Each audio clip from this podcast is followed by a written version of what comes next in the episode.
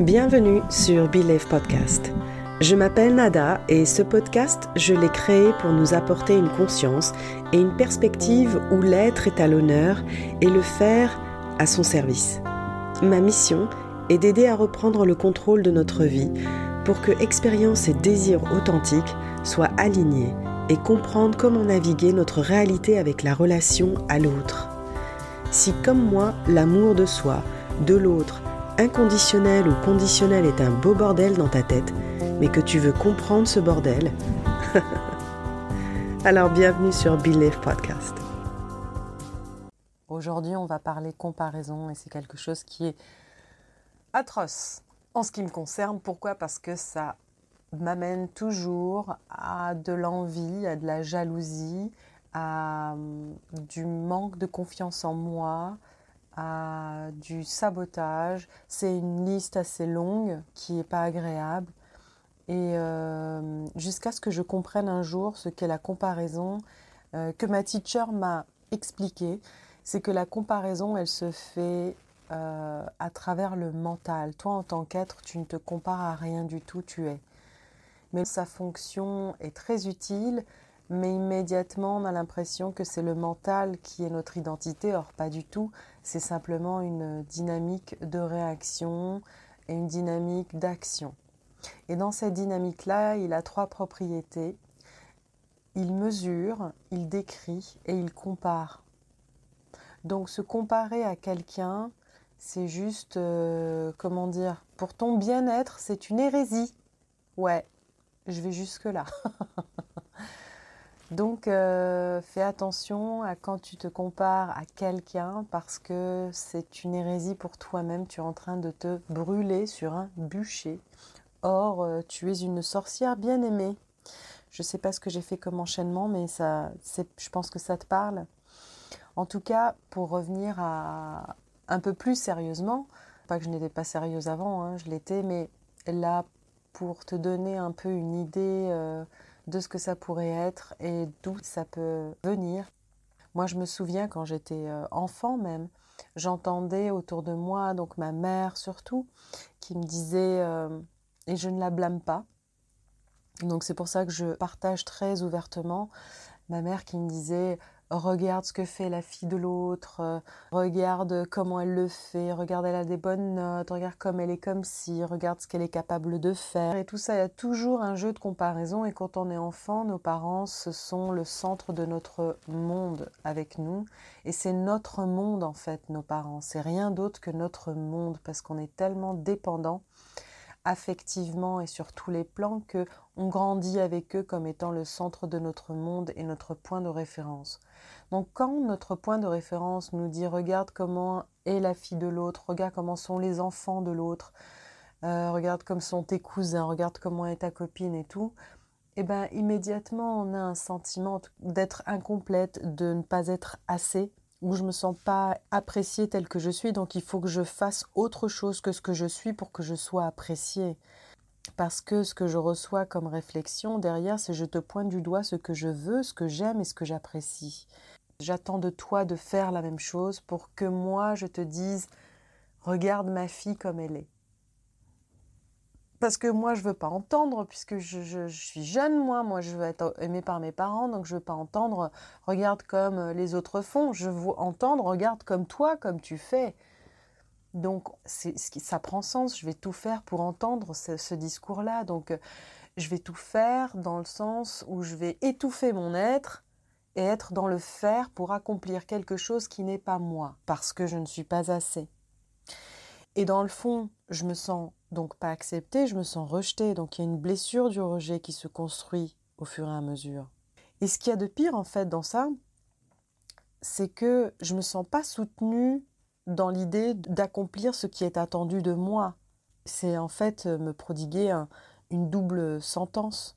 Parce que j'ai personne, moi, au final, pour me guider, puisque j'attends de mon guide, mon parent, mon, mon tout, mon monde, de me guider, sauf que celui qui me guide, il me dit, bah, c'est pas bon ce que tu fais, moi je veux ce que, tu, ce que fait l'autre. Donc qu'est-ce qu'on fait? On se dit, bon, bah, je vais te surprendre. Attends, je vais te surprendre. Mais sauf que quand je regarde autour de moi, je ne suis pas accompagnée pour fournir les efforts. Et je vais improviser, je vais faire ce que je peux pour faire, euh, pour faire tous les efforts qu'on attend de moi, mais je le fais très maladroitement. Je le fais en survie. Je n'ai pas non plus la communication fluide. Je me sens un peu bloquée parce que si je dis que je suis bloquée, on va encore me dire regarde comment l'autre euh, l'autre fait. Non, moi je veux pas l'entendre, ça me fait trop mal. Or on ne se rend pas compte quand on est enfant que c'est c'est douloureux en fait de recevoir ce point de fracture quelque part avec nos parents ou les personnes en tout cas qui nous ont élevés.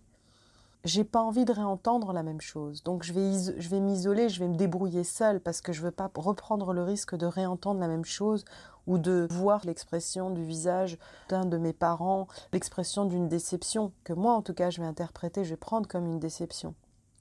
Et je veux pas encore une fois qu'on me renvoie une idée de moi que je ne sais pas, que je suis pas capable, et tout, donc euh, surtout pas. Donc ce que je vais faire, c'est que je vais devenir plus indépendante. Je vais me débrouiller seule. Je vais euh, survivre. Et ça crée aussi de l'angoisse tout ça. Parce qu'on se sent seul. Même si on se dit je vais me débrouiller, on se sent seul. Et à cet âge-là, on n'a pas complètement fini notre euh, développement, on n'a pas complètement fini d'être d'être accompagné en, étant encouragé de prendre des risques, quels qu'ils soient, que l'échec c'est ok, parce qu'il y a le reflet de l'autre qui nous dit c'est ok si c'est un échec. Tu as essayé, continue, moi je suis là. Parce qu'à ce moment-là, pendant nos années de développement, on a besoin de ce reflet-là. Et quand on ne l'a pas, bah on devient un adulte indépendant, un adulte qui va développer peut-être des super bonnes compétences, mais affectivement, qui va avoir des difficultés à se mettre en connexion, qui va avoir des difficultés à laisser l'autre s'approcher de soi, parce qu'on a eu l'habitude de se débrouiller seul. Et pour en revenir à cette blessure, comme on n'a pas l'environnement affectif, dont, l'adulte n'est pas responsable, franchement, le, le parent n'est pas responsable, parce que s'il agit comme ça, c'est parce que justement, lui aussi, il a ses propres blessures. Et heureusement qu'on peut s'en sortir. Donc voilà, ce n'est pas à blâmer. Donc ouais, je n'ai pas la sécurité affective qui va me sécuriser au cas où j'aurais besoin de poser une question, au cas où j'aurais une crainte. Ouais, cette sécurité qui, qui me où je n'aurais pas peur d'une répercussion si jamais je pose une question et on reste discret. On veut pas de répercussion si je partage. Donc la comparaison, elle entraîne ce type de comportement, elle sculpte un attachement qui est un attachement indépendant.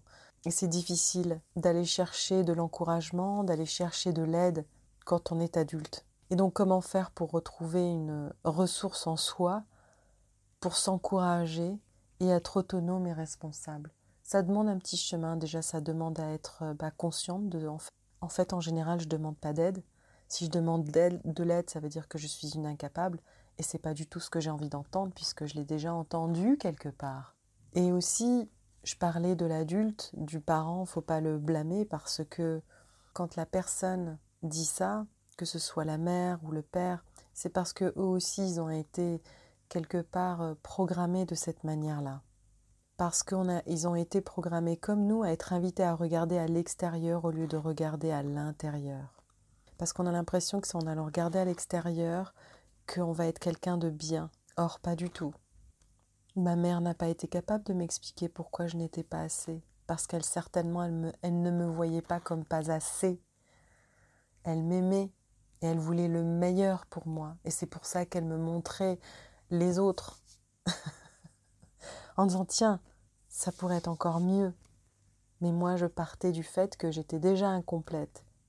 Peut-être qu'elle non plus ne savait pas le faire entrer en elle, se connecter avec elle-même. Elle aussi, elle a été programmée de cette manière.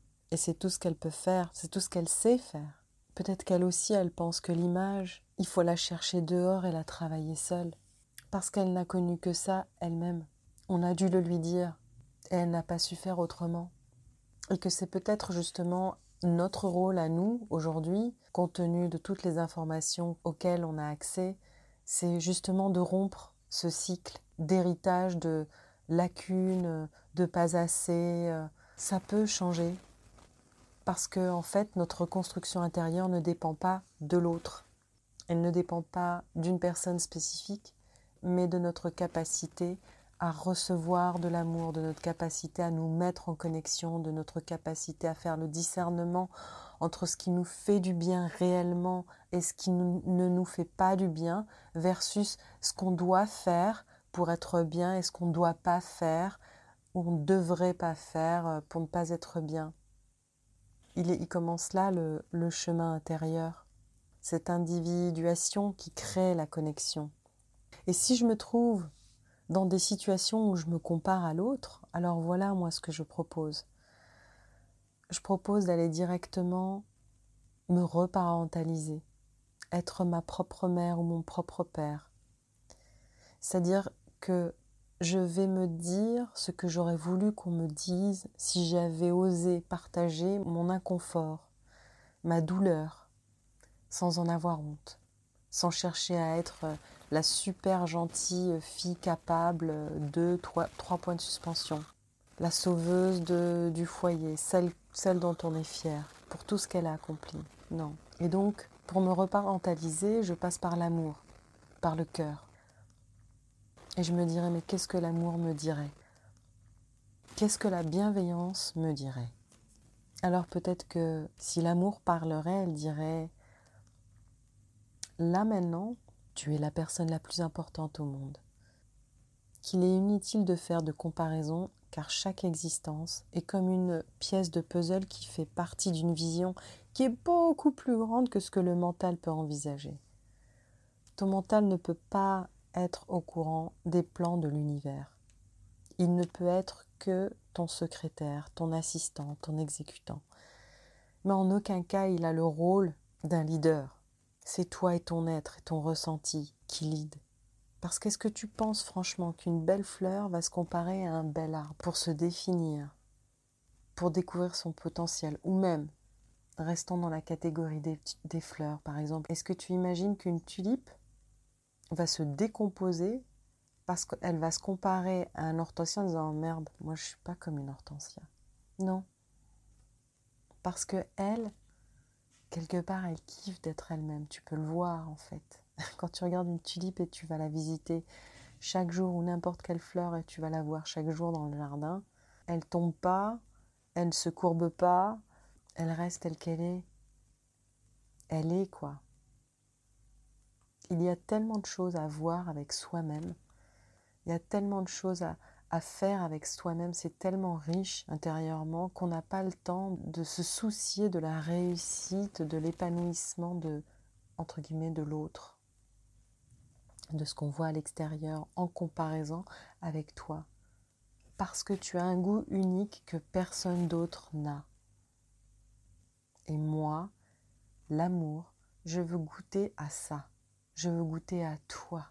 Je visite simultanément tous les corps créés par cet univers. Et chacun a un goût unique. Et c'est ce que j'ai envie de goûter. Je ne veux pas goûter une imitation, mais je veux te goûter à toi. Et ce n'est la faute de personne d'avoir été mal guidé. Sinon, on remonterait à l'infini. L'essentiel, c'est de savoir qu'il y a toujours accès au meilleur choix.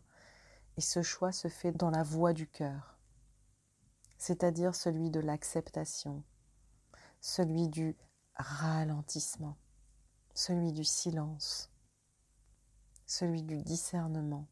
Et tu constateras même que le pardon peut se faire naturellement à travers cette évolution-là. En fait, on ne se trompe jamais quand on veut se goûter à soi. On ne se trompe jamais. On se renouvelle toujours. Donc voilà ce que dirait par exemple l'amour.